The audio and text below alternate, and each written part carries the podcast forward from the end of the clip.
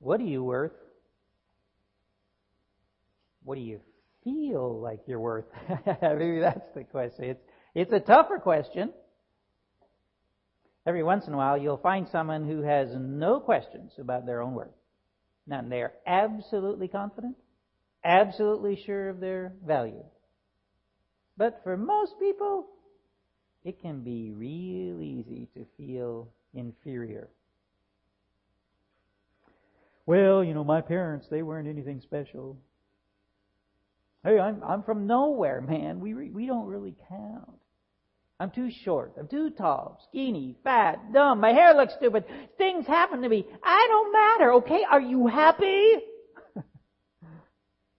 it's easy to feel inferior. Even God doesn't really think a lot of us. Yeah, He cares about us, but not like He does them.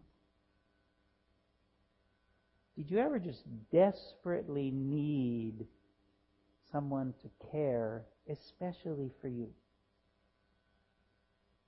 You've been beat down until you're flat on your face in the dirt. You need someone to be there for you. Someone who would plead to God for you. Someone to offer a prayer for you. For this reason, I, Paul, a prisoner of Christ Jesus, on behalf of you. In a little while, Paul is going to go on and say, For this reason I bow my knees before the Father.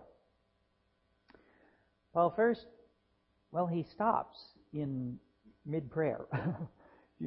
mid sentence, he just stops. For what seems like 20 sentences, he goes off on something else before he gets back to his prayer. Why, why would he do that? well, of course, for effect.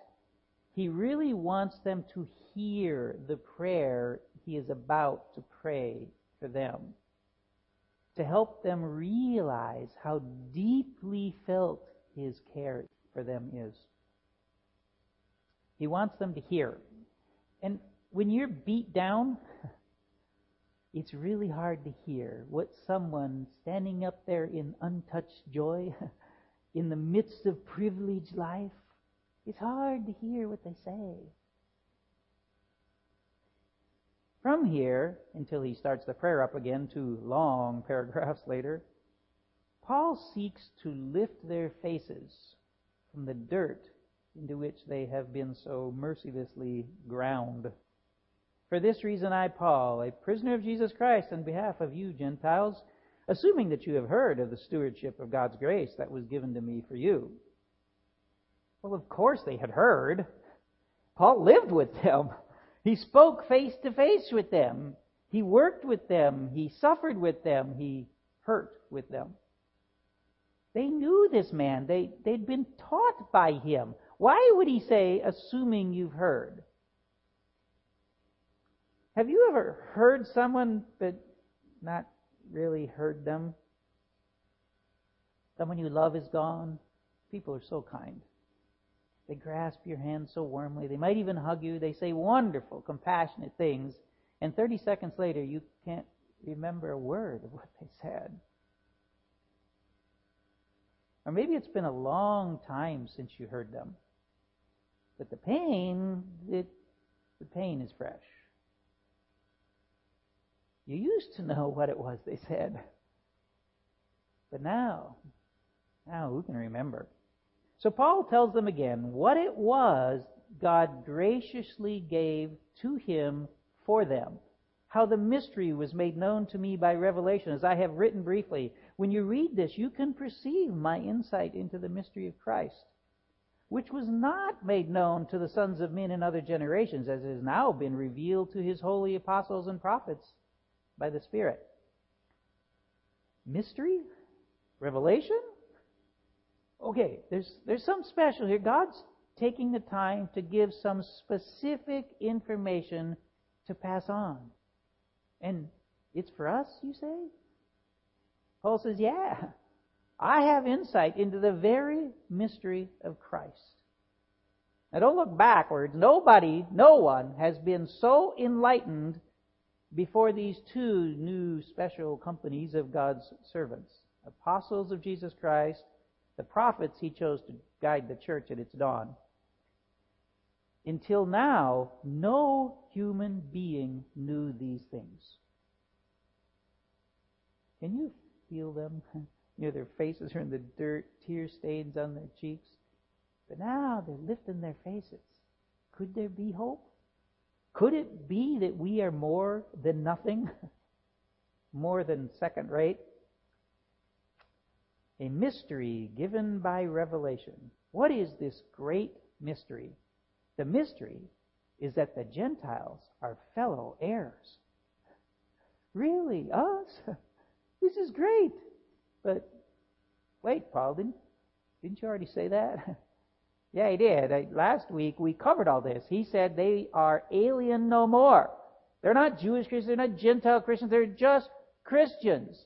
So we should have unity. That, that's what we discussed. And he just said this. So why, why is he going over this again?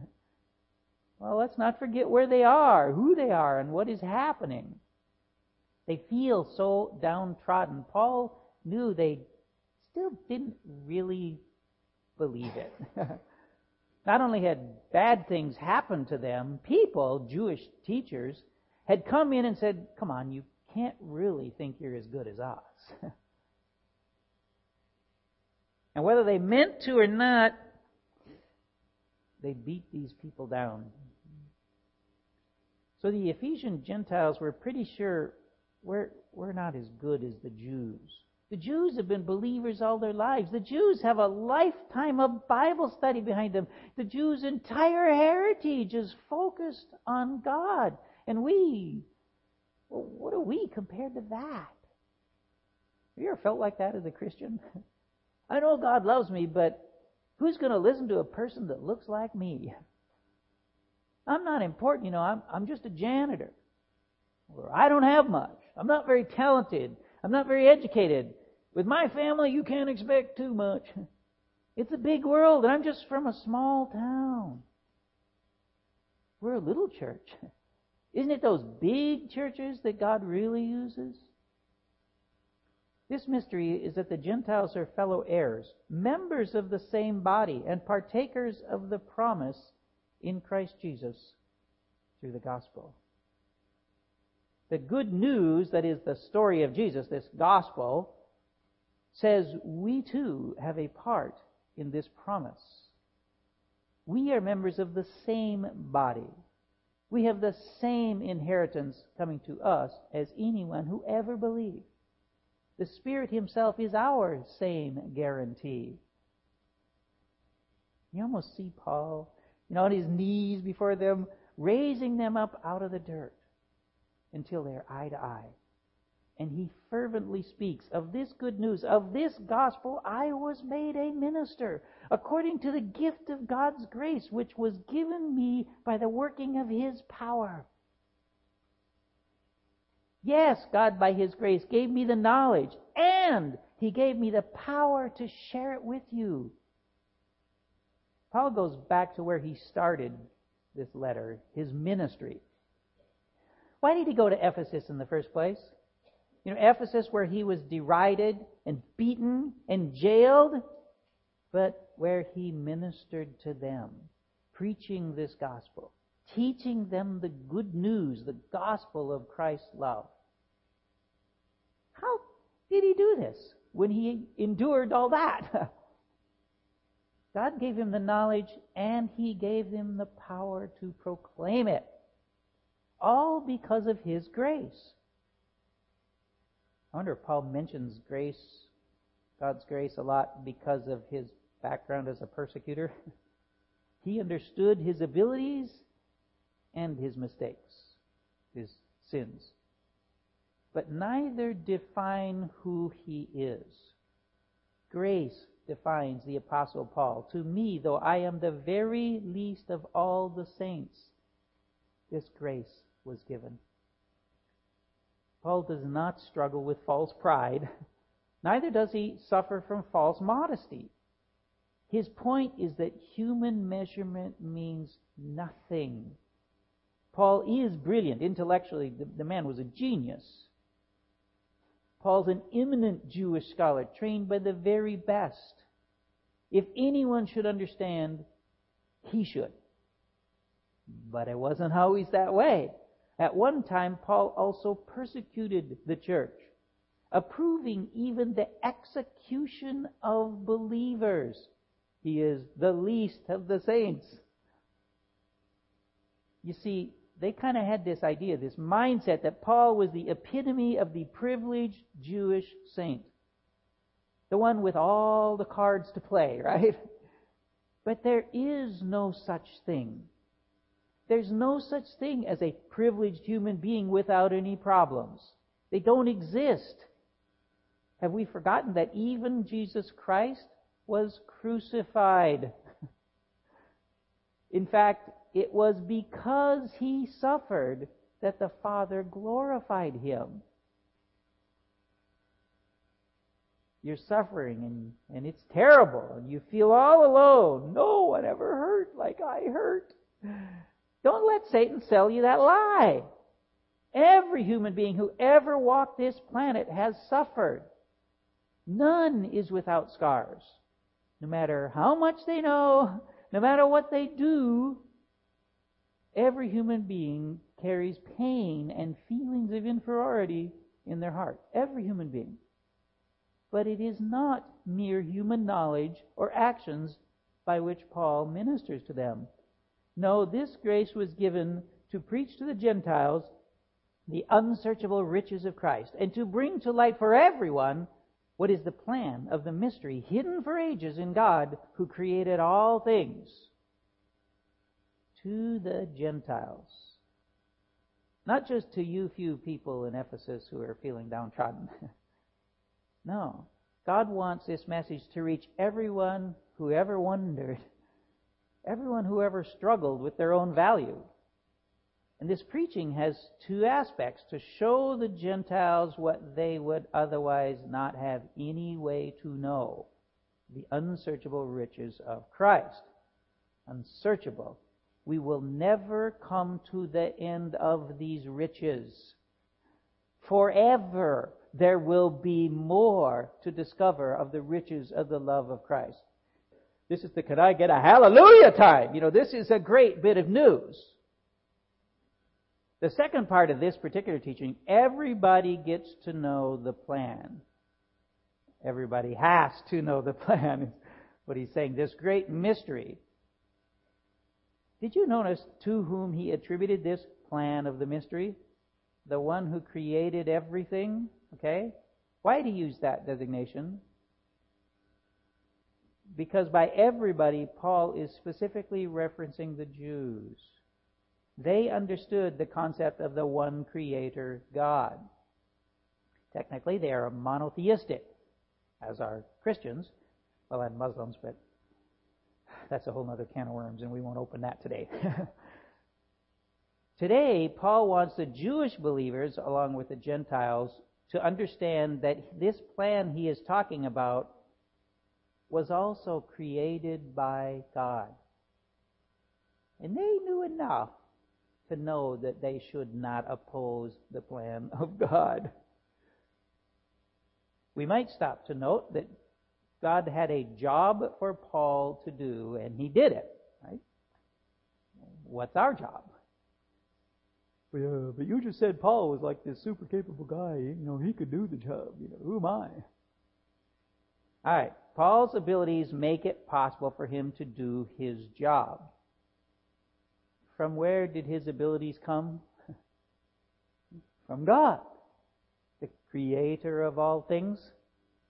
God gave Paul all the abilities he needed to do his job. We have abilities. You have abilities given to you by God Himself when He created you. On the one hand, the God who created the works for us to do also created us to do the works, saying, Oh, I just can't do this, God. Uh, that's really telling God he doesn't know what he's doing. Okay? Just to make sure you understand. God, you've got the wrong man for the job. really? I'm not sure how that can be since I created a job and I created you for the job. Okay? Of course, the problem is finding out what the job God is that God has for us. That's difficult. And some people poke their noses into every job there is instead of focusing on the one that God has for them. And then others, they, they just can't seem to get into any job. so you have to figure out where you are. But either, either of those ways is wrong, and we do want to get it right, don't we? There is a positive side to this being created by God, specifically for the task He has created for us. The only eternal God is interested in us. It's true. What abilities did God give us? What passions did He place in our heart? What situations has He placed us in? What needs has He shown us that we can actually do something about? All right, back to Paul and our Ephesian believers. How can Paul lift them not just out of the dirt, but onto their feet to praise their Creator God? Paul is to preach God's truth so that through the church the manifold wisdom of God might now be made known to the rulers and authorities in the heavenly places. In the heavenly places. Do you remember that Paul said Jesus, in his human nature, will have authority over every created being, including angels and demons? Remember that?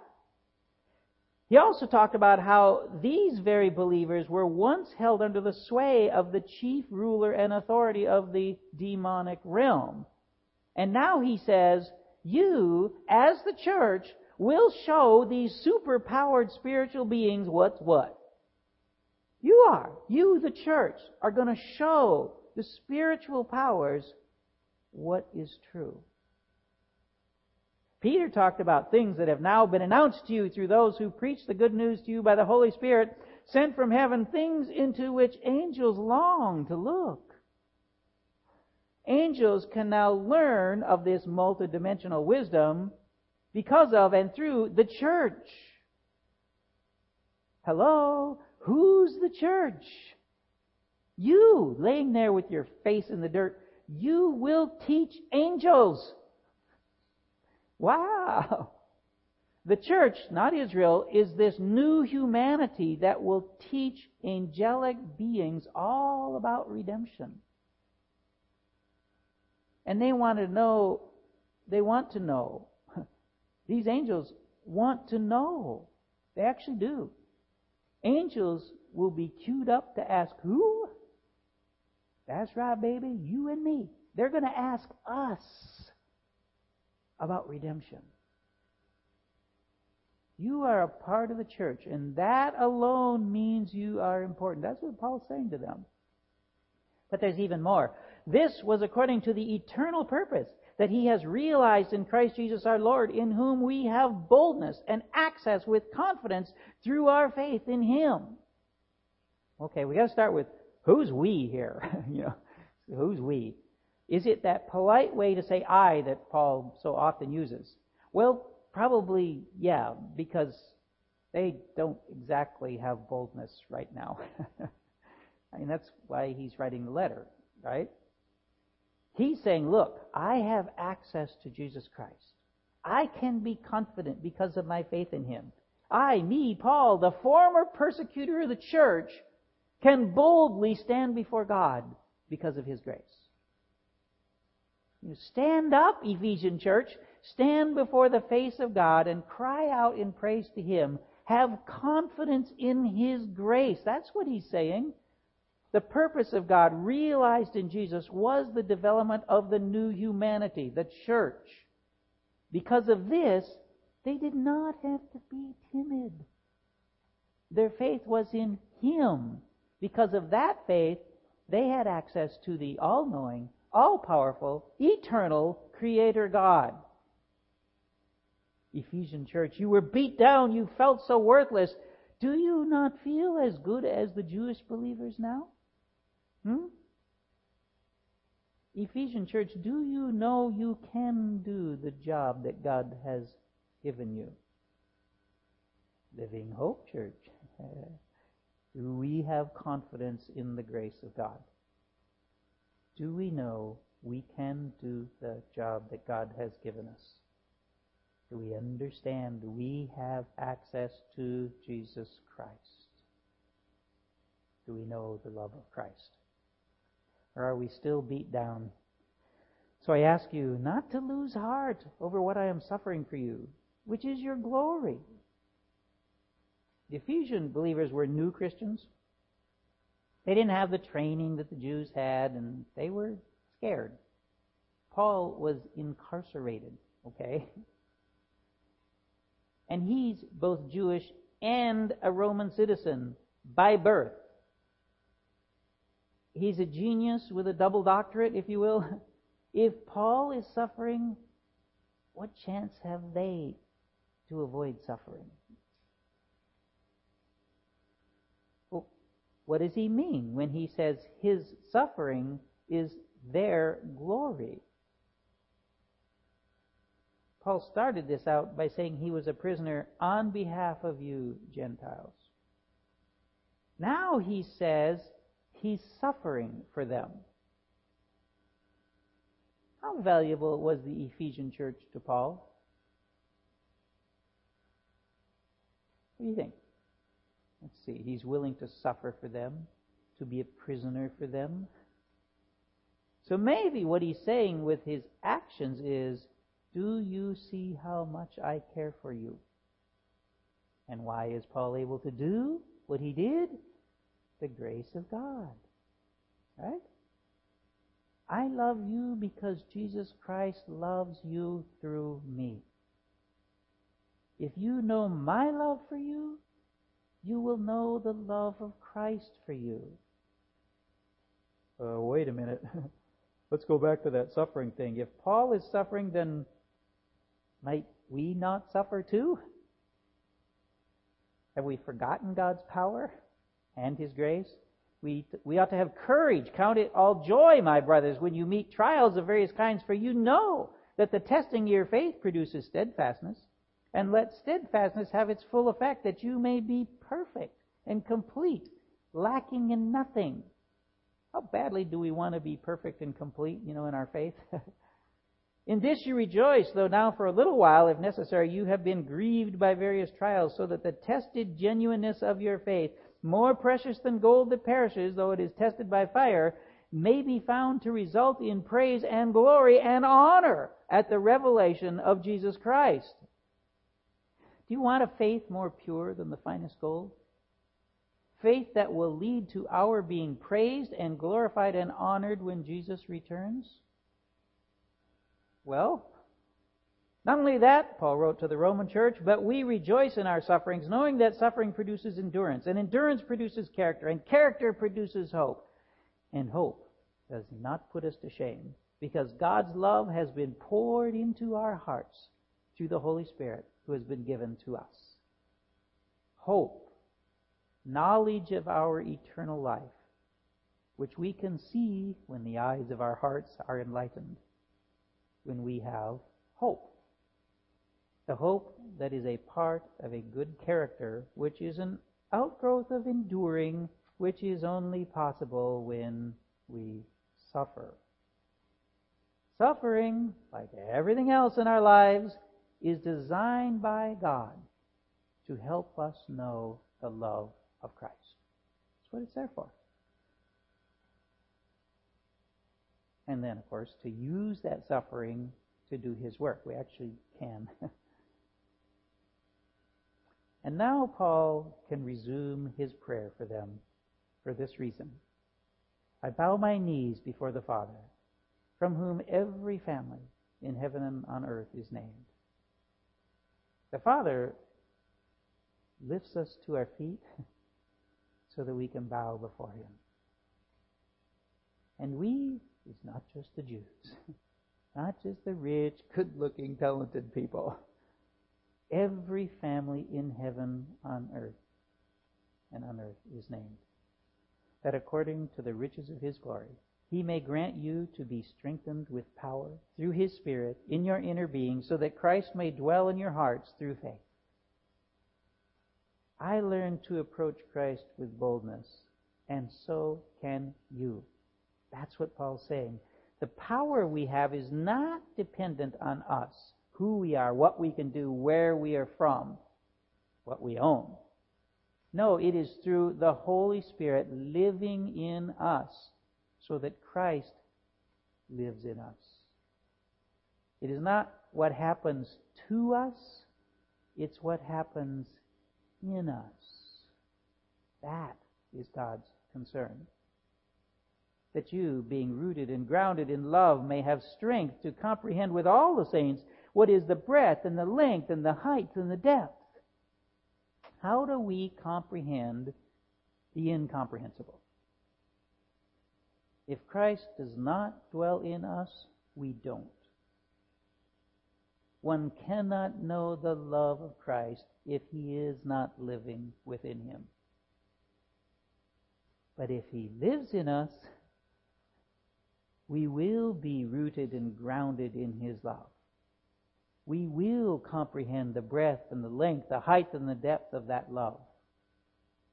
With all the saints, those who were Jews and those who were Gentiles, the big churches and the little, new believers and the old timers.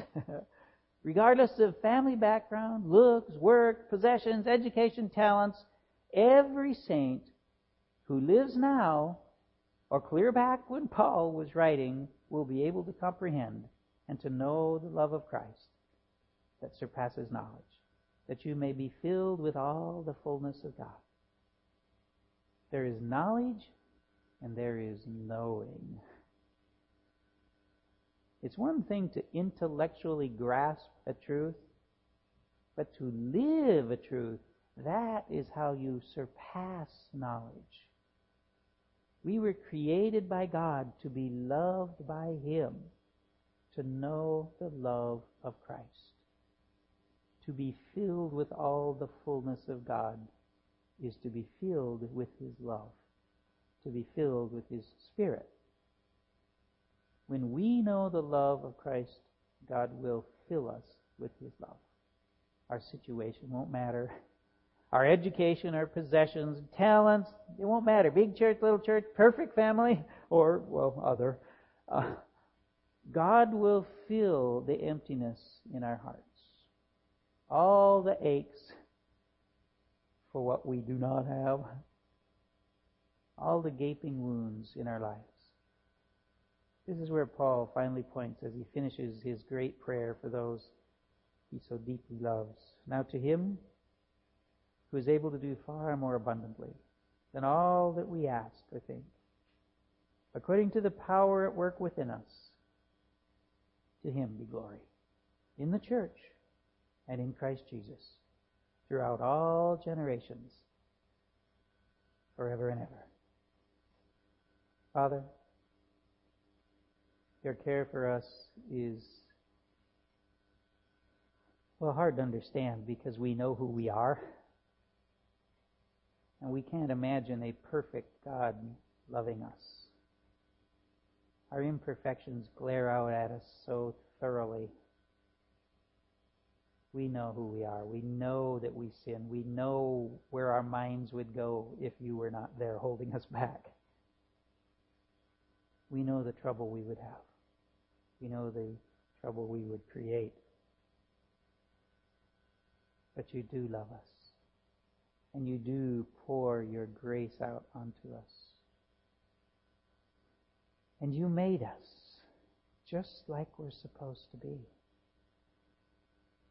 We weren't supposed to be first century Jews that walked that watched Jesus walk, or maybe even walked with him. We weren't supposed to be even Ephesian Romans.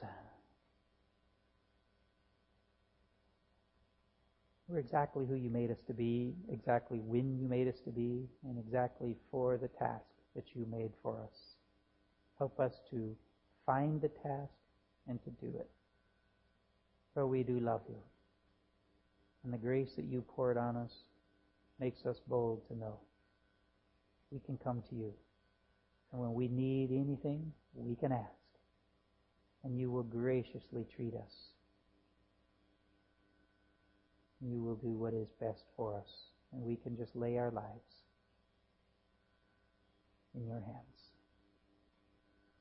You are the gracious, loving God. Creator of all things. Thank you, Father. In Jesus' name we pray. Amen.